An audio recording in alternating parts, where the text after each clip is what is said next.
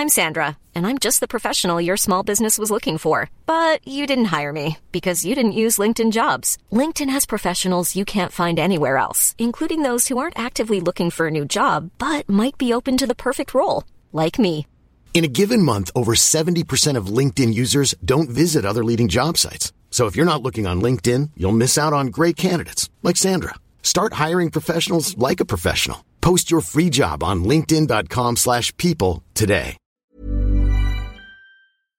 Máme samozrejme vytvorenú takú hlavnú cieľovú skupinu, ňou sú vlastne uh, mladí ovdovelí rodičia.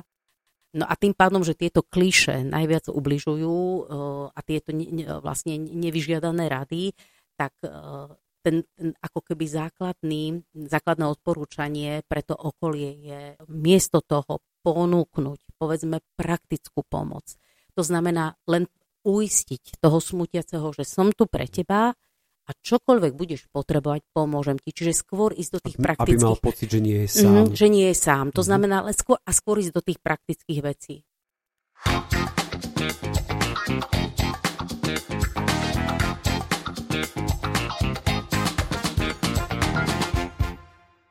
Vážení poslucháči podcastu na Trojici vo Dvojici, znova ďakujem za to, že ste si tento podcast zapli, že ste si našli čas na rozhovory so zaujímavými prešovčanmi ľuďmi, ktorí sú spätí s týmto mestom a mnohí z nich, ktorých som tu už mal a ktorých plánujem mať, um, sú to ľudia, ktorých úplne um, nestretnete alebo nespoznáte ich hneď na ulici. Nehovorí sa o nich toľko, nepíše sa o nich toľko a práve o to viac sa teším, že títo ľudia príjmajú pozvanie do tohto podcastu a dnes tomu nebude inak. Dá sa povedať, že strata blízkeho človeka je niečo, čím si zrejme asi budeme musieť prejsť my všetci. Či je to strata našich rodičov, súrodencov, či je to strata starých rodičov a samozrejme, bohužiaľ, strata detí. V týchto všetkých situáciách veľakrát sa strácame a veľakrát nevieme, čo ďalej či po materiálnej stránke, alebo aj po tej psychickej stránke. A ja sa z toho veľmi teším, že existujú ľudia, ktorí myslia aj na ľudí, ktorí prišli o svojich blízkych. A jedným z nich je aj Janka Pitková. Vítajte v mojom podcaste. Ďakujem veľmi pekne. Ja len predstavím, že ste alebo máte občanské združenie Kolobek života. Uh-huh. Už som asi predstavil alebo priblížil, čomu všetkému sa venujete. Ja by som ale stále na začiatku chcel vedieť aj, čo vás k tomu viedlo. Kde boli tie začiatky toho, že ste prišli do tejto služby voči ľuďom? Uh-huh. Tak tie začiatky sú vlastne moja skúsenosť osobná, ktorá sa presne spája s tým, o čom ste hovorili v úvode a to, že som nemala komu zavolať, keď sa to stalo mne. To znamená, že bolo to už pred mnohými rokmi, kedy ja som v mladom veku stratila celú rodinu pri tragický pri havárii a vlastne neexistovala žiadna organizácia, žiadne združenie, respektíve nevedela som o nikom, o ničom, komu by som zavolala a kde by som mala pocit, že mi môže ten človek porozumieť. Lebo tu nejde o to, že vyhľadáte možno psychológa, lebo dnes, dnes už je to také moderné, vtedy to ešte nebolo, ale eh, doslova ako keby ten pocit, že zavolte niekomu, komu sa to takisto stalo a kto o tom môže niečo vedieť. Ja som to mala o to zložitejšie, že to bola celá rodina naraz, takže eh, vlastne boli to všetci moji blízki a stratila som vlastne ako keby komplet všetky svoje korene. Tak asi to bolo vlastne takým impulzom. Mnohí by sa možno pýtali, či máte za sebou nejakú školu, vysokú školu psychológie, sociálnej práce, krízovej intervencie alebo niečo podobné. Mhm. Je to v vašom prípade aj takto? Som pôvodom teda vyštudovaná etnografička, to znamená etnografka, folkloristka, ktorá e, takisto z tejto, z istej oblasti e, sú tam veľké, veľké prieniky, pretože sme sa o e, rituáloch pohrebných učili na škole a vlastne celý, rozoberali sme, ja neviem, od inštitútu pláčiek po, po všetky Eh, ako keby zvykoslovné úkony, ktoré sa eh, spájali s úmrtím a so smrťou. Paradoxne v tom veku som ešte teda tú rodinu mala, ehm, veľmi sa ma to dotýkalo eh, v zmysle strachu zo smrti. Uvedomovala som si už vtedy na vysokej škole, že o týchto témach sa mi je veľmi ťažko učiť a vôbec o nich počúvať. Eh, takže eh, už tam bol teda ten kontakt a samozrejme potom v súvislosti eh, s mojou vlastnou stratou a, a komplikovaným smútením, ktoré, od ktorého som jednak utekala, pretože som nevedela, čo s tým, čo, čo, čo vlastne s tou náložou v sebe robiť.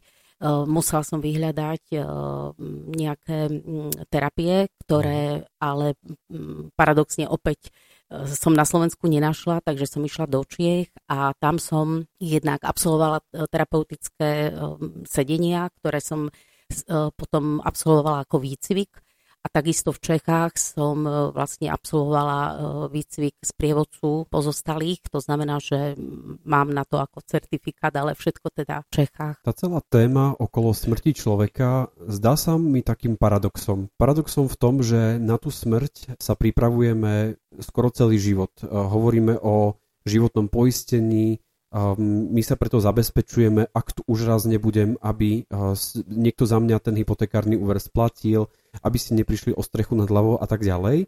No na druhej strane keď sa začne v nejakej spoločnosti hovoriť o téme smrti, väčšinou ten človek je zahriaknutý, a nerozprávaj tak, nie o tom sa nehovorí, o smrti sa nehovorí.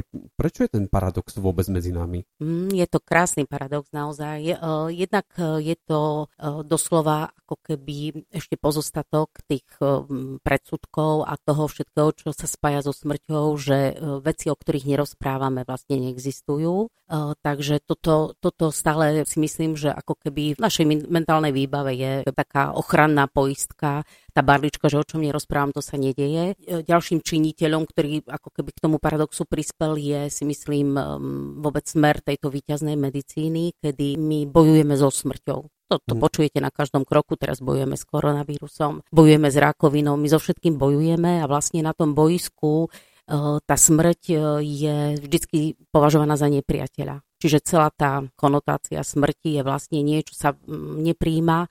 Napriek tomu, že, že povedzme náboženstvo prevládajúce rímskokatolické smrť vôbec nepredstavuje e, v takej hrôze, ako ju vnímame v tom bežnom živote, pretože ako keby E, ten prechod, tam hore je vždycky spojenie s tým Bohom, hej, s tým, čo je tam, kde je ten raj, hej, mm. a tam, kde je dobre. Nehovoriac o tom, že východné filozofie tú smrť uh, predstavujú úplne ináč, čo naozaj v tých životoch tých ľudí veľmi je jasne cítiť. Takže tá smrť je prostriedkom tej bojujúcej medicíny, mm. kde vlastne medicína uh, nad ňou vždycky má vyhrať. Vtedy to považujeme za to, že je to v poriadku, takže toto je ďalšia vec. A samozrejme to, že sa nezomiera doma, tak ako to bolo ešte v polovici minulého storočia, že, že jednoducho to mŕtve telo bolo súčasťou, pevnou súčasťou e, vlastne rodín. Dnes absolútne si to ani len nevieme predstaviť, že telo bolo 3 dní a 3 noci vystavené prednej izbe, povedzme, v tom dome a, a vlastne okolo neho. Nedalo sa nechodiť, nedalo sa to nevidieť, nedalo sa to od toho utiecť, hej, tak ako je to dnes, keď sa zomiera prevažne v nemocniciach, hospicoch a, a vlastne vy s tou smrťou vôbec nie ste v kontakte. Ja mám, keď môžem povedať, dokonca jeden nádherný zážitok uh, s jedným pánom, zhruba momentálne asi vo veku medzi 50 a 60 čiže naozaj jeho mladosť je len 50 rokov dozadu, ktorý mi rozprával, že keď bol maličký, tak okolo deda hrali schovávačky. Proste ten prvý deň, keď ten dedo ležal zomretý v tej izbe, tak to bolo pre tie deti samozrejme také divné. Vysvetlilo sa to tým deťom, že e, teda detko e, zomrel a že je to normálne, že, že ho tam umýjú a teda tam bude ležať, ale, ale na druhý a tretí deň už deti okolo neho hrali schovávačky a schovali si tam lentilky. Takže bolo úžasné vlastne počuť, sme sa na tom e, naozaj nádherne nasmiali, že, že ako hľadali, proste najlepšia skrýša bolo detko vystretý v trúhle v prednej izbe pre lentilky. No, a, ale chápete, ako úplne ináč tie deti v, mohli navnímať tú smrť, keď, keď vlastne takto z ňou vyrastali. No, to už našim deťom nevieme sprostredkovať, ba naopak, deti na pohreby nenosíme. Toto je taký ako keby najbežnejší úzus, aby sme ich uh, ochránili pred, pred tým, čo ešte ako keby nemali vidieť. Hej. Čože je absolútny nezmysel. Len veľmi krátka vsúka. Bolo obdobie, myslím, že to bolo viktoriánske obdobie, kde sa ľudia dokonca fotili, alebo mali rodinné fotky s mŕtvým človekom. V mnohých múzeách naozaj tieto fotky môžeme vidieť. Ja len nadviažem na to, čo ste teraz hovorili a rovno sa asi spýtam, je vnímanie smrti iné pri deťoch pri dospelých a pri starých ľuďoch? Vnímajú ho úplne ináč, alebo je to len akýsi posun v tom, ako sa pozeráme na smrť?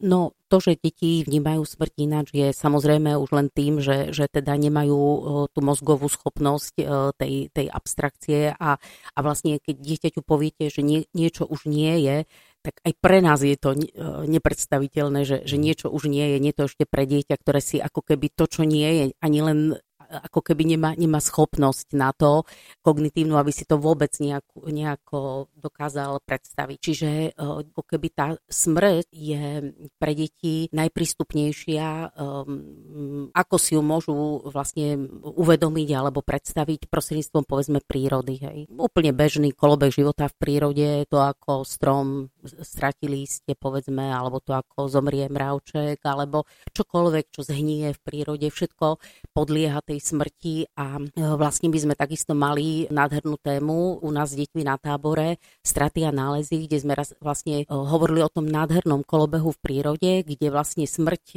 jedného živlu vytvorí život druhého. Hej. A toto je, myslím, spôsob, ktorým, kde, kde niečo slúži, čiže tie straty a nálezy, kde vždycky strata je pre niekoho nálezom niečoho iného, je fantastický spôsob, ako deťom približiť smrť. A, ale nielen deťom, myslím, že aj pre nás je veľmi užitočný spôsob, ako tú smrť uh, uchopiť. Viem, že je to veľmi komplikovaná téma a pre mnohých eh, možno, že aj práve v tomto období veľmi, veľmi ťažkou témou. Viem, že je to obšírna téma aj pre vás, pre vašu profesiu, ale pokúste sa možno nejak neduducho vysvetliť, čo je vaša služba, čo, čomu sa mhm. vlastne venujete, čomu sa venuje kolobek života.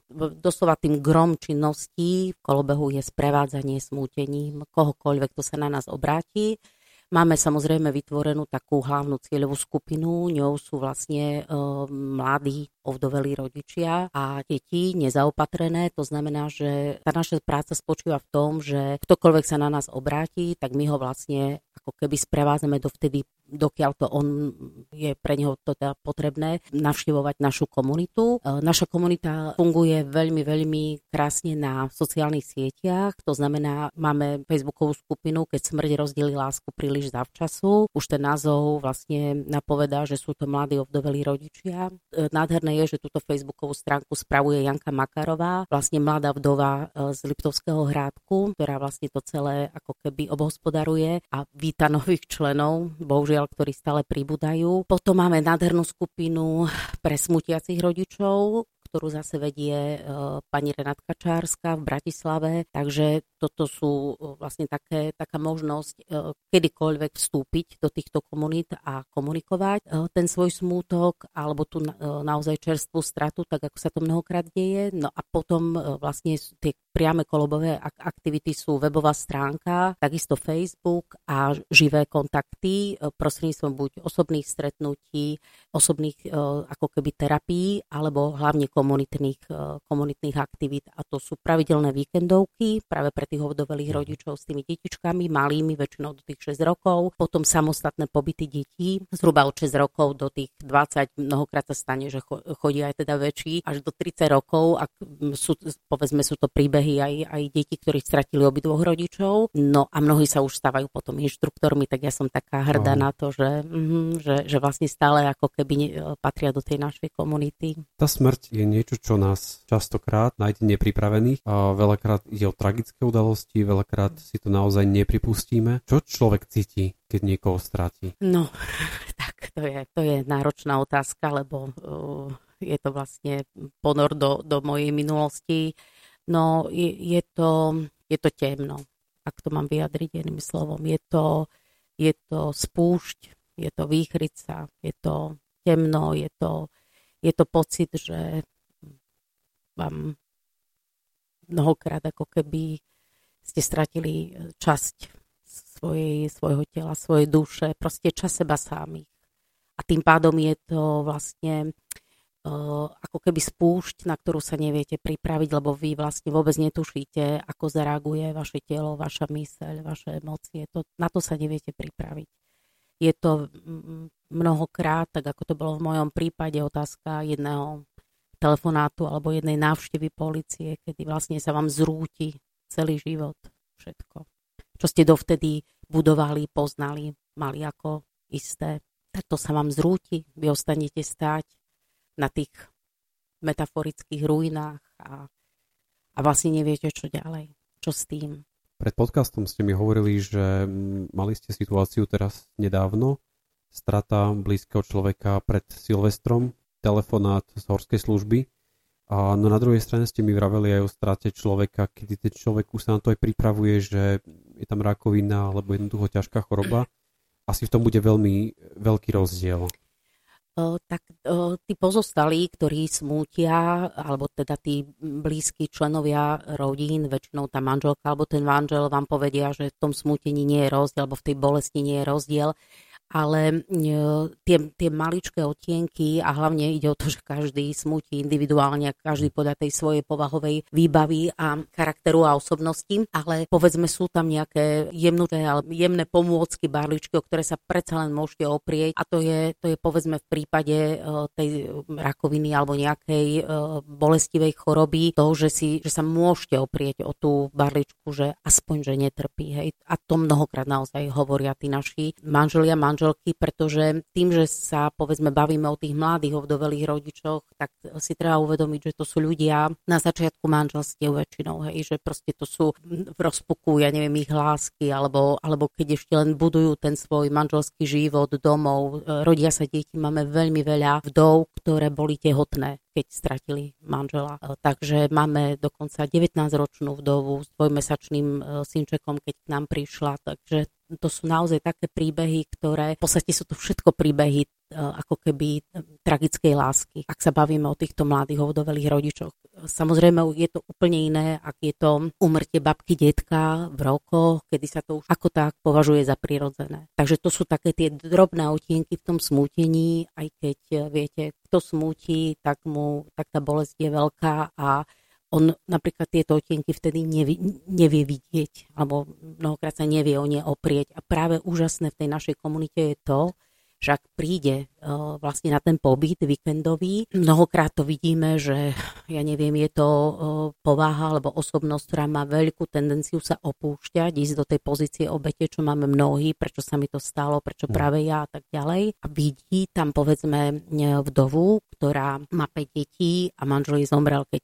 čakala 5. dieťatko, alebo vidí, rada používam tieto samozrejme krajné príbehy, tieto úplne najtragickejšie, alebo tú mladú 19 ročnú alebo, alebo muža, ktorý stratil manželku pri pôrode a, a má dve detičky a naozaj sa rozhoduje, čo s týmto malým synčekom urobí, lebo musí chodiť do zamestnania tak to sú tak náročné príbehy, že vtedy sa ten jeho veľmi, veľmi ako keby uľahčí a, a vníma ho úplne ináč. Zrazu naozaj ten svoj príbeh vidí zďaleka nie je tak tragický, ako mal tendenciu vidieť predtým, než prišiel. Čiže naozaj aj také ako keby tie konfrontácie v tej komunite sú veľmi, veľmi zaujímavé a mnohokrát e, veľmi liečivé pre, pre tých ľudí, aj pre ich smútenie. A naopak paradoxne práve tí, čo majú tie najťažšie príbehy, sú ako keby najsilnejší je asi dôležité v tej situácii neostať sám. E, určite áno. E, jednak to, že neostať sám, ale mnohí napríklad e, majú tendenciu v tom smútení sa izolovať. Tam je veľmi dôležitá pozornosť toho okolia, aby odsledoval, či tá izolácia je naozaj pre neho liečivá, že, že povedzme, to je jeho spôsob smutenia, nemá chuť sa kontaktovať. Môže napríklad si len práve preto sme zriadili vlastne tú webovú stránku, aby si ktokoľvek sa mohol nechať ňou sprevázať bez toho, aby sa nám povedzme e, ozvala, alebo aby mhm. nás musel kontaktovať, alebo prísť medzi nás, pretože naozaj niekto nemá v tej povahovej výbave chuť, teda že mal by chuť sa týchto ťažkých momentoch svojho života stretávať s inými ľuďmi. Ale tam potom je veľmi dôležitá teda tá pozornosť toho okolia, aby odsledoval, či je to len spôsob jeho smútenia, alebo či nejde o komplikované smútenie, prípadne už prechod do nejakej depresie. Čo samozrejme sa dá odsledovať, aby, aby si vedeli poslucháči predstaviť napríklad tak, že sa vlastne sleduje ten človek, e, či nestráca ako keby úplne záujem o seba, hej? Či, sa, či to sociálne stiahnutie nie je už o tom, že naozaj je úplne e, tou bolestou tak zasiahnutý, že nedokáže povedzme už o ničom roz, inom rozprávať, nedok- vôbec uh, ako keby už sa nedokáže ani o seba postarať a toto už je znak, že, že treba zakročiť a tam je veľmi dobré, ak teda uh, nás osloví to okolie, aj to sa mnohokrát stáva, že nás neosloví priamo ten smutiaci, ale okolie. Neviem si úplne predstaviť tie telefonáty, správy, ktoré dostávate, niekto mi práve zomrel, pomôžte mi. Uh-huh. Aký je postup? Čo vtedy následuje? Ako, ako prebieha tá celá príprava vôbec na prvé stretnutie, na prvý kontakt tým človekom? Tak väčšinou sú to buď maily alebo telefonické rozhovory, kde vlastne uh, ako keby uh, nie je možné teda nehovoriť o tej ráne, o tej bolesti a dohodneme sa buď na tom stretnutí uh-huh. hneď individuálnom, alebo ak je možnosť, tak, tak vlastne príde hneď ten smutiaci do, do tej našej komunity, ak sme práve pred nejakou víkendovkou a samozrejme hneď sa môže prihlásiť do tej skupiny, kde ho mhm. tá skupina privíta ako nového člena a on zase má možnosť komunikovať alebo nekomunikovať alebo len sledovať vlastne tie, tie komunikácie, ktoré sa tam dejú a, a vždycky si má z toho čo zobrať. Pre mňa napríklad uh, hneď poviem jednu skúsenosť, keď prišla takáto uh, mladá vdova takisto po tragickej strate um, svojho manžela a prišla na pobyt a vlastne za celý čas neprehovorila nič, vôbec nič. A mala som e, to šťastie, že som s ňou išla v aute aj smerom na ten pobyt, aj smerom späť. Takže e, vlastne mala som konečne možnosť, v tom aute predsa je tá intimná chvíľa, kedy sme si e, mohli povedať naozaj, čo cítila na tom pobyte.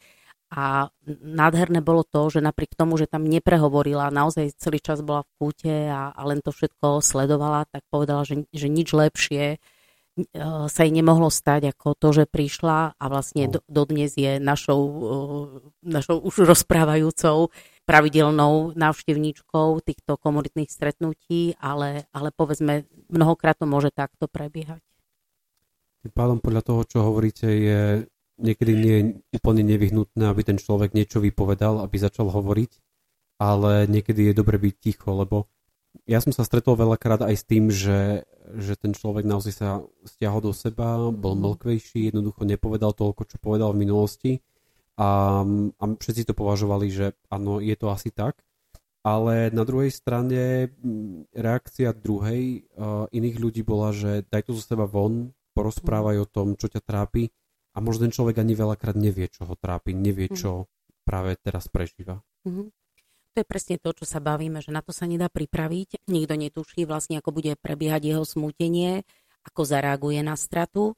A tým pádom ani ako keby neexistujú také uh, osvedčené návody mm. na to, ako vlastne uh, sa k tomu, uh, ako sa približiť k tomu smutiacemu, pretože naozaj to smútenie je veľmi, veľmi individuálna záležitosť a to, že niekto naozaj mu pomáha komunikovať, je jeho povahovej výbave okamžite teda všetko dávať von prostredníctvom teda komunikácie. E, to presne sa môže týkať e, druhého presný opak, teda, že vôbec nemá chuť rozprávať a toto všetko naozaj treba vycítiť a rešpektovať. A to, čo vlastne je pre ten okruh pozostalých alebo ten, ten okruh tých najbližších priateľov e, najťažšie je vlastne sa pozerať na tú bolesť toho druhého. Preto aj mhm. máme takú potrebu do toho tak zasahovať mm. a dávať rady a, a rýchlo mhm. ho z toho ťahať, lebo je vlastne pre nás veľmi ťažké pozerať sa na to, ako ten druhý človek trpí. Je to spôsobené tým, že možno sami nevieme, ako reagovať, a ako sa k nemu správať tomu človeku, ako by sme sa mali správať. Možno, že nie každý je na takej emocionálnej úrovni, aby to mm. možno, že hneď vycítil. Možno, že niekto je viac racionálny a pozera sa na veci ináč. A, a dá sa predsa v tom celom nájsť nejaký, nejaká šablona alebo nejaký vzorec toho, ako sa mám mm. voči človeku, ktorý práve teraz niekoho stratil, ako sa mám mm. voči k nemu správať? Áno, existujú samozrejme návody, ktoré veľmi rada teda e, odporúčím, ale e, to, aby sme pochopili, e, prečo to je také ťažké pre nás a pozerať sa na tú bolesť tých smutiacich, je nie len to, že vlastne mu teda chceme, aby netrpel, ale naozaj mu chceme pomôcť. My, my naozaj máme potrebu, aby sme mu rýchlo pomohli a už rýchlo zase bolo dobre. Vidíme to s čímkoľvek. Hej. Vždycky máme potrebu proste žiť nejakú, nejakú ťažkú dobu je pre nás ťažké. No, teraz máme korona krízu, je to presne ten istý princíp. Hej. Len rýchlo nech je to za nami, nech to rýchlo nežijeme, nech je zase všetko po starom a nech je zase dobre. A túto tendenciu, ako keby takto sa voči všetkému správať, je úplne keby všeobecná naša potreba, aby, bo, aby zase bolo všetko v poriadku. To nás nutí k tomu, aby sme rýchlo uh, proste tomu mne sa to stalo naozaj na pohrebe a bola to jedna z, um, jedna z najťažších, ako keby pre mňa, terapeutických um, potrieb, keď, keď som sa ja uh, s tým vyrovnávala, bolo, keď mi každý hovoril, musíš žiť, teraz musíš žiť pre deti a, a ano. ísť ďalej a, a proste a toto keď počujete uh, tisíckrát za sebou, tak ma, mali by ste chuť proste naozaj tým ľuďom už až fyzicky ubližiť, že už to nechcete počúvať. Hej.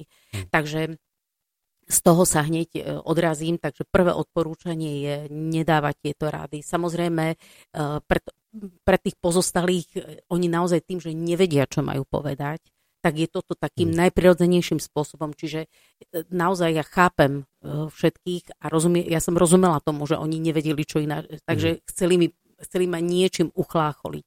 Ale to je presne to, čo, čo ako keby netreba uh, rozprávať.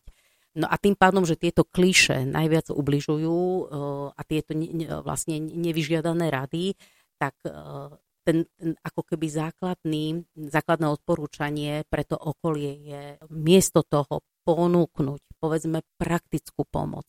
To znamená len uistiť toho smutiaceho, že som tu pre teba, a čokoľvek budeš potrebovať, pomôžem ti. Čiže skôr ísť do tých praktických... Aby mal pocit, že nie je sám. Mm, že nie je sám. To mm znamená, ale skôr, a skôr ísť do tých praktických vecí. Treba ti niečo uvariť, treba ti pomôcť s deťmi, treba ti odniesť deti do školy, treba mm ti mhm. ísť na, na nákup. Čiže skôr ísť týmito radami, Takisto je to forma pomoci, ale nie je to tá ubližujúca forma, kedy uh, a prečo tak si, a prečo plačeš, alebo neplač, alebo už si mala plakať, nemala proste mhm. vôbec neísť ako keby do tejto roviny ale ak ten smútiaci potrebuje komunikovať, tak byť tam pre neho len ako neme zrkadlo alebo butľavá vrba. To znamená, e, čokoľvek bude ten, ten smútiaci rozprávať, tak vlastne nekomentovať, ne, ne, nedávať rady, neodpovedať, nereagovať. Skôr ako keby len ho uistovať, OK, je, je, som tu, som tu pre teba, rozprávať, čo len potrebuješ, čo chceš, mm-hmm. vyplať sa a je úžasné vlastne E, ako keby byť, e, byť vlastne, držať ten priestor v tej prírodzenosti. Mm. To mhm. znamená byť naozaj tým, kým som, netvariť sa ani na to, že, že uh, ja som tu silný a budem tak proste, ak, ak som aj ja mal k tomu, k tomu zosnulému vzťah, tak je úplne normálne, že aj ja tu s tebou si zaplačem.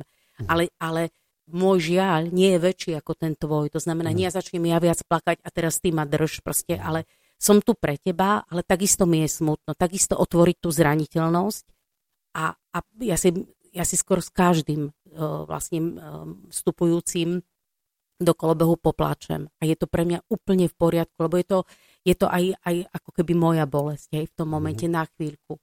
Ale, ale vždycky som ten, ako keby ten oporný muž, vždycky som tá, ktorá, ktorá bez problémov podávam tú ruku, lebo, lebo sa cítim v tom momente oveľa silnejšia. Mm-hmm ale, ale uh, som len ako, ako nemá ruka, nemá objatie a to objatie má obrovskú silu. Ten dotyk, tá ruka, to objatie má obrovskú silu. Čiže uh, naozaj byť tam s, tým, s touto celou ponukou a, a, a mlčať. Mhm. A toto je pre nás asi najťažšie. My sme tak zvyknutí všetko, uh, všetko prehlušovať slovami, aby nebolo trápne ticho. Mhm. Čiže to sú tie také naše tendencie, ktoré, ktoré sú úplne bežné v bežnej komunikácii, ale práve tu je nám absolútne na mieste ticho. Bez problémov nechať to ticho, nech na nás padne, nech, nech ob, nás oboch obnaží do, do tej zraniteľnosti.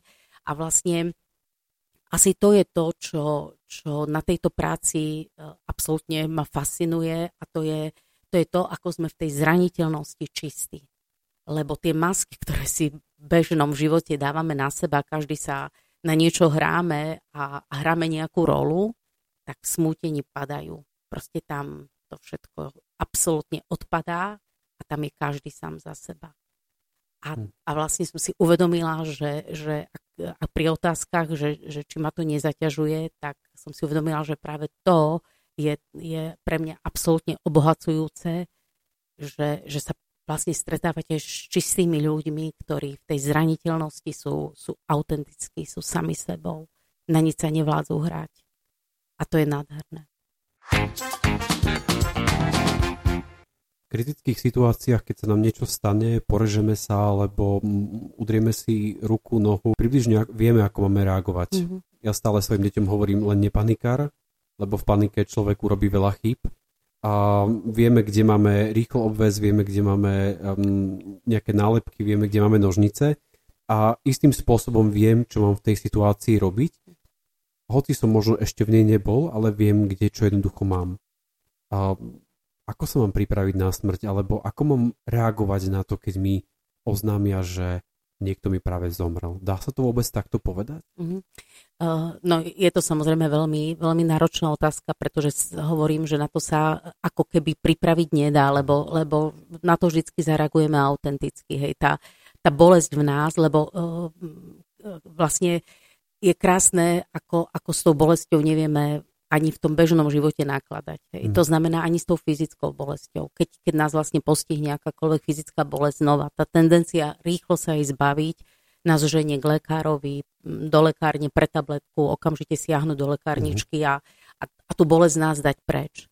Ale bolesť duše, vlastne tá bolesť emocionálna, tá, tá teda inodruhová, nie fyzická bolesť, hoci pri smútení boli aj telo, hej, automaticky sa celá bolesť e, vlastne e, duše prenáša na telo, takže trpí aj jedno, aj druhé, ale to, čo, to, čo je vlastne tu oveľa silnejšie, je tá bolesť duše, tak e, vlastne to je to, čo nás absolútne prekvapí a obnaží a, a vlastne zasiahne nepripravených.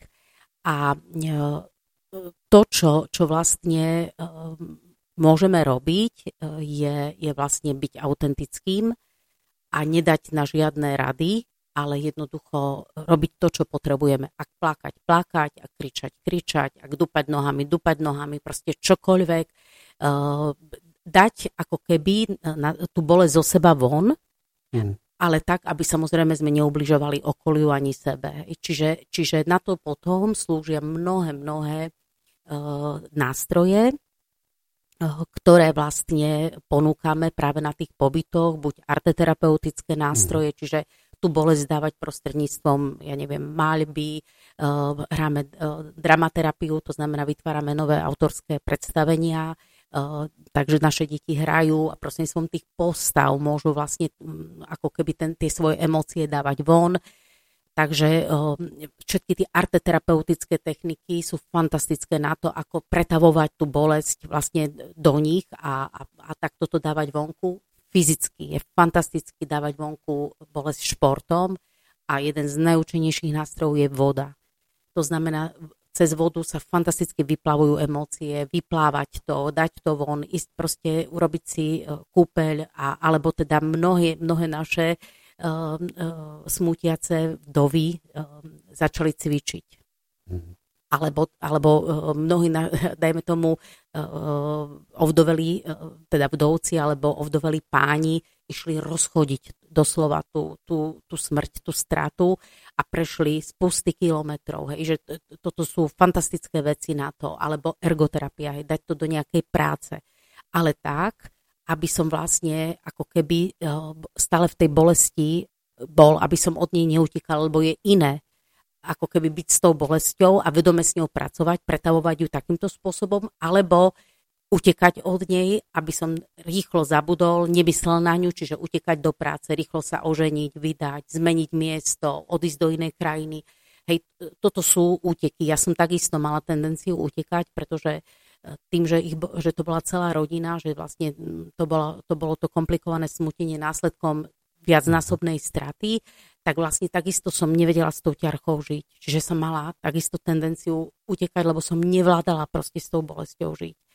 Ale ak je to len trochu možné, tak je úžasné s tou bolesťou vstúpiť si do nej a začať s ňou pracovať. A potom ešte uh, jedna uh, teda je úžasná vec, tak ako sa v živote hovorí rozdýchaj to, čokoľvek, tak ten dých je naozaj jeden obrovský zázrak nášho života, na ktorom sa vlastne všetko dá mhm. vybudovať, e, celá, celá psychoterapia a e, jej ako keby e, predlženou rukou toho dýchu je buď tá komunikácia, čiže vyrozprávať to zo seba, alebo vyspievať a vyplakať. To je vlastne spôsob, ako, ako prostredníctvom dýchu vlastne dávať zo seba tú bolesť von. Hej, takže ja napríklad e, ako speváčka, folkloristka som doslova e, tú bolesť vyspievala, čo bolo napríklad, kedy si plnil práve ten inštitút tých pláčiek. Mm. Hej, že tie pláčky na tom pohrebe mali jednak, jednak prostredníctvom toho spevu a toho predlženého dýchu dávali von bolesť, ale mali vlastne za úlohu rozplakať tú komunitu tých pozostalých na pohrebe. Takže to sú, to sú úžasné nástroje, povedzme, na to, ako, ako sa dá pracovať e, potom s tým smútkom. Nehovoriac o tom, že samozrejme tú veľkú úlohu plní takisto viera, hodnoty, e, princípy vlastne, ktoré, e, ktoré, nás, e, ktoré nám môžu pomôcť ako keby prijať tú smrť, sa s ňou ako keby stotožniť a, a nepopierať ju, neutekať od nej. A takisto príroda je obrovskou silou pre človeka. To mi práve teraz napadlo, že naozaj asi by netrebalo utekať pred, pred tou bolesťou a pred tými všetkými emóciami, ktoré sa v nás mixujú, pretože ono nás to zrejme raz dobehne hm alebo sa to prejaví na aj fyzickom zdraví potom kde si o pár rokov, čo možno my si na druhej strane ešte vôbec neuvedomujeme. A preto je asi lepšie jednoducho sa tomu postaviť čelom. A to je teraz otázka, bojíme sa toho, bojíme sa vlastných emócií, bojíme sa vlastných citov, vlastného prežívania. A plakať pre niekoho je prejav slabosti, a kričať um, od pradávna všetci naši rodičia nás buchali po hlave len buď ticho, ani doma mm. nekrič, ani mm. vonku nekrič, ani nikde. Mm, je to vôbec pre nás prirodzené nejakým spôsobom sa prejaviť? Mm, jasné. Uh, je, to, je to vlastne spôsob ako keby spoločenského uh, správania. Um, to znamená, patríme medzi národy, ktoré, ktoré uh, ako keby sú naozaj v tomto prežívaní e, dosť e, skrývaní. To znamená, ja len poviem príklad, e, povedzme rómsky, rómske etnikum, mm-hmm. rómsky naši spolu obyvateľia to majú oveľa prirodzenejšie, to môžeme sami vidieť. Hej. A tak ako teda ten temperament a tie emócie vedia dávať von, tak, tak takisto mm-hmm. o, o to e, vlastne kratšie je povedzme to smútenie, ale ako náhle vy v sebe zadržiavate všetky tie veci a, a naozaj ich nedávame von a, a naozaj povedzme si zoberte len e, obrad poslednej rozlúčky, pohreb, hej, e, ktorý je absolútne proti, proti všetkému prirodzenému, to, čo vlastne ho sprevádza v zmysle tých upozornení toho príbuzenstva, že na pohrebe sa musíš držať, tam musíš byť silná, už potom môžeš plakať, ale, ale radšej si uh, proste zobere tabletku, aby si to vydržala, mm. miesto toho, aby ten obrad bol na to, aby sme autenticky od srdca vlastne smutili, ale na tom pohrebe, ako náhle niekto sa prejavuje autenticky, automaticky sa to považuje za nepatričné a už sa o tom rozpráva, ako tam vyvádzalo, e, ako tam daný človek vyvádzal ale, ale kde to má robiť, keď nie tam, kde, kde vlastne uh, tá posledná rozlúčka. A zase v porovnaní s tou minulosťou, kedy to telo bolo 3 dní doma, bol na to ten priestor, pretože to boli 3 dní a 3 noci. A vodne, tie, ten vodne, aj to telo, aj tie spomienky, aj, aj tá práca so smutkom vyzerá úplne ináč ako v tej intimite tej tmy, kedy zase úplne človek ináč smúti v tej tme a v tom, a v tom svetle. Hej, e, to znamená, že tam bol naozaj krásny čas na to, aby, aby sa človek s tým telom rozlúčil a uzatvoril veci, ktoré boli potrebné. Mnohokrát práve pláčky mali, mali ako keby ten mandát vykričať aj to, čo bolo nepatričné. Hej, mm-hmm. Kdežto my už povieme o, o mŕtvom len o mŕtvom dobre. Len dobre. A tým pádom zase nie je priestor na to, aby sa vy, e, vyventilovalo všetko to, čo je, čo je v tom tlakovom hrnci, ako keby mm-hmm. uzavreté a nemôže to ísť von. Hej. A, toto všetko vlastne spôsobuje tento komplikované smutenie, že vlastne e, naozaj ten krát, kratučký čas, ak, ak človek nemal šancu sa s tým e, zosnulým rozlúčiť, ja som samozrejme nebola schopná ísť identifikovať mhm. a ani bola som schopná napríklad ísť ani k otvorenej trúhle, čiže ja som vlastne vôbec tie mŕtve tela nevidela mhm. a, a to všetko vo mne spôsobovalo tie komplikácie, hej. To znamená, že a, a ten útek od toho smútenia je o tom, že vy si ako keby len zafačujete ránu, ale ona s každou spomienkou uh, sa stále, stále znova znova otvára. Ako keby vám do nej sypali sol. Hej. Vy ako náhle ne, e, nevidentifikujete tú ránu a navždy ju ako keby nevyliečite, práve tak, ako sa bežne lieči uh, fyzická bolesť na tele, hej, že povedzme, ak sa bavíme o rane, tak je tam potom chrast a ona proste odpadne. Je to, je to jednoducho proces. Ale vy, keď od toho utečiete a máte to väčšine otvorenú ránu, ale ju zafačujete a tvárite sa, že ona nie je, no tak bohužiaľ z ňou žijete do konca života. A to je presne ako keby tá metafora toho smútenia, že uh, vlastne tam ako keby to smútenie je nielen proces, ale je aj práca. Mhm.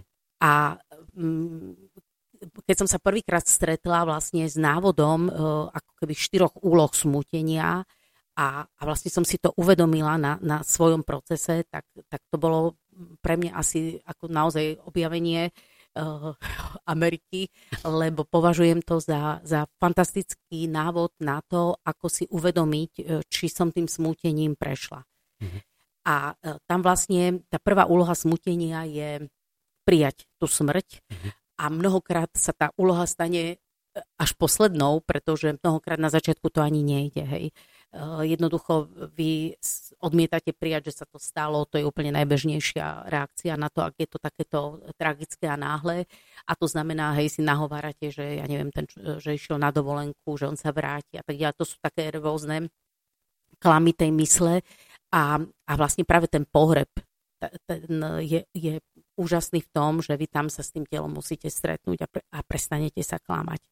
Ale, ale ten um, rituál tej poslednej rozlúčky je, je, je vlastne um, priestor na to, ako by sme ho do budúcna um, naozaj mali veľmi, veľmi ozdraviť.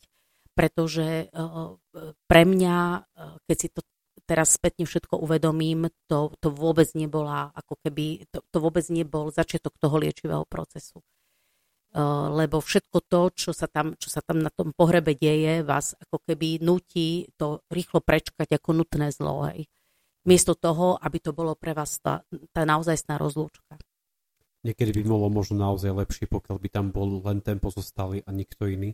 Aby, tam, aby ten človek veľakrát lebo naozaj tie vety majú byť dopovedané, otázky zodpovedané a, a všetko má byť ako keby že uzavreté a hádky um, vykričané alebo dokričané. Ale veľakrát možno sa hambíme tam hm. pred všetkými ostatnými teraz mu vykričať, že uh, čo som si ja musel zažiť, alebo čo sa vlastne stalo, prečo si tam išiel, možno, že čo by bolo to uzdravujúce, ale sú tam iní. Nebudem tak. za toho, mm-hmm. čo tam bude vykrikovať po, po tom zosnú, lebo naozaj spojení v tom, že o mŕtvych sa len dobre, mm. tak um, tam už na to nie je priestor. Možno, že práve tí okolití ľudia tam vadia. Nechcem, aby tam teraz nechodili, alebo ľudia, lebo je to mm. istý spôsob aj takej spolupatričnosti. Jasné, je, je to veľmi dôležité, aby, aby tá celá komunita sa prišla rozlúčiť, ale keď si uvedomíme, že vlastne o tom, o tom zosnulom rozprávajú cudzí ľudia a mnohokrát vlastne len, len zase také ako keby kliše prejavy, prípadne len rozprávajú o ňom to, čo ste, čo ste im vy napísali a nevzniká tam priestor na autentickú komunikáciu. To, čo kedysi vlastne bol na to priestor doma. Keď to telo tie 3 dni a 3 noci tam bol. No predstavte si, že dnes uvidíte to telo, tá truhla je otvorená koľko? Pol hodinu predtým, kde sa na ňu chodia teda tá komunita pozerať, kde vôbec nie je priestor na tú intimitu. A potom vlastne ten obrad, kde vy ste súčasťou nejakého obradu, ktorý je vlastne úplne odsudzením Hej, vy ste súčasťou nejakého cudzieho obradu, kde vlastne sa nekoná nič osobné. A ja naozaj uh, môžem povedať z vlastnej skúsenosti, že som sa zúčastnila toľkých pohrebov, uh, kým, teda kým uh, predtým, než sa mi to stalo a potom som vlastne, kým som nešla na terapie, som, ne, som obchádzala trúhly a, a nemohla som vôbec ísť na žiaden pohreb, čiže súčasťou mojich terapií bolo, že som išla do pohrebníctva si vypiť kávu uh, uh, k mojej priateľke, ktorá tam pracovala, čiže Eh, naozaj bolo obdobie, kedy som vôbec nemohla chodiť. Hej. Ale potom, keď som vlastne bola na tých eh, pohrebných obradoch, tak naozaj eh, to, čo, to, čo som mnohokrát zažila,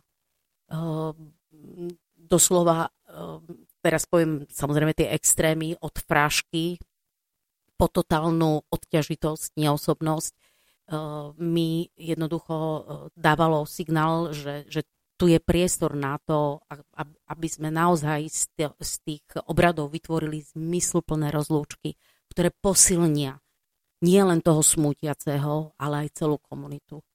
Ale naozaj sa to dnes nedieje. Ako si to reálne predstavujete, aby to vyzeralo?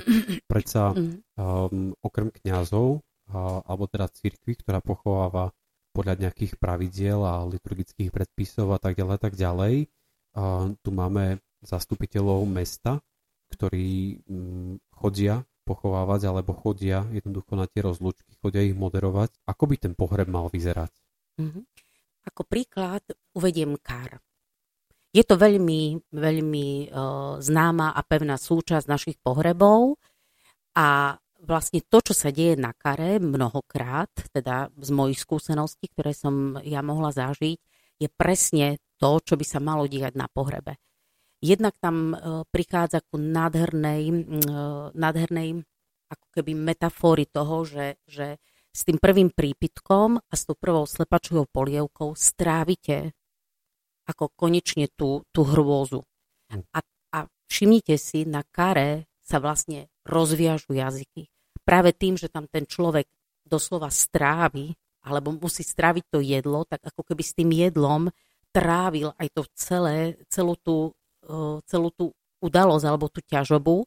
A ten kár je presne priestorom tej autenticity, kde sa vlastne aj vďaka tej slepačovej polievky a, a tomu prirodzenému stretnutiu tej komunity za tým stolom sa zrazu rozviažu jazyky a zrazu tam nastáva priestor aj na to prirodzené spomínanie, že tí ľudia dokonca uh, veľakrát som zažila, že na kare sa, sa smiali a že, že vlastne prišli na pretras aj tie veselé spomienky. A to je vlastne len, len koľko? Pol hodina po pohrebe? Hodina po pohrebe. Samozrejme, čím, čím dlhšie sa na tom kare ostáva, tým dlhšie vlastne ako keby sa e, tá, tá celá situácia stáva prirodzenejšou. Ak samozrejme e, nešlo o veľmi tragické situácie, kde, kde povedzme aj ten kár e, je, je veľmi veľmi mm, ako keby neuvoľnený, hej. Hmm. Ale hovorím tie také bežnejšie situácie.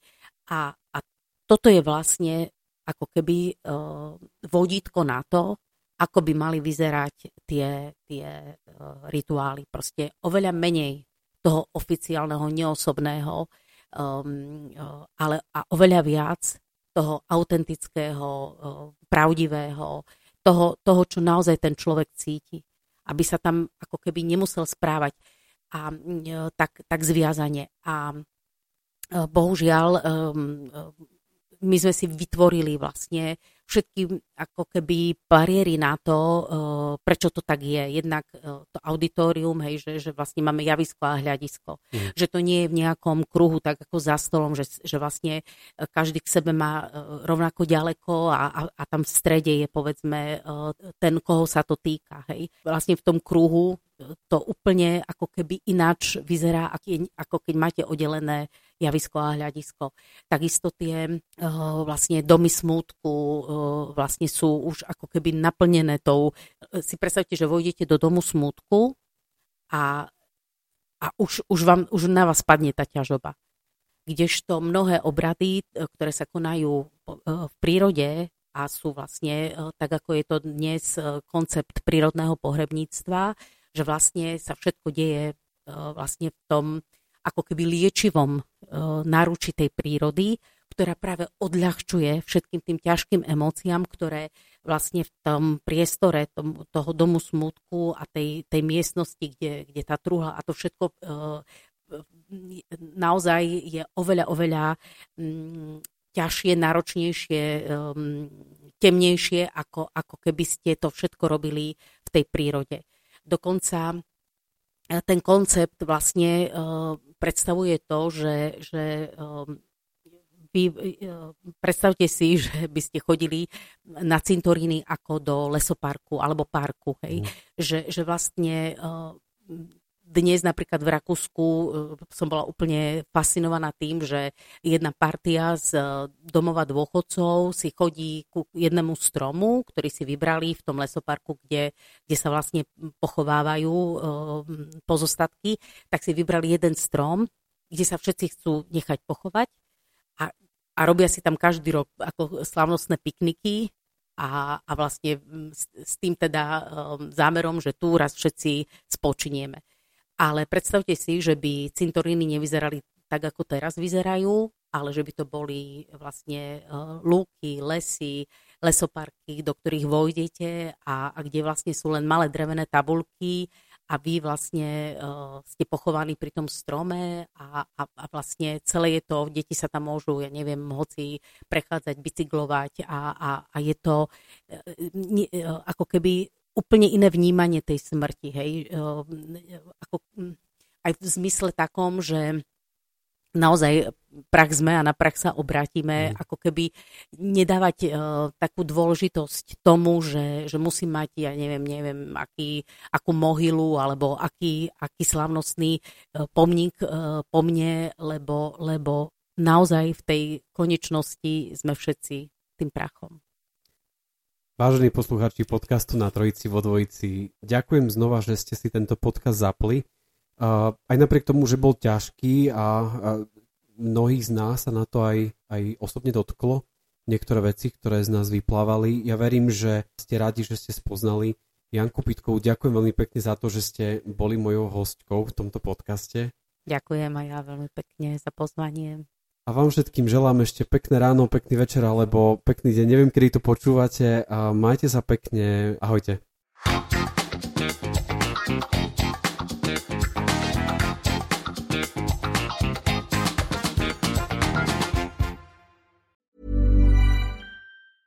Even when we're on a budget, we still deserve nice things.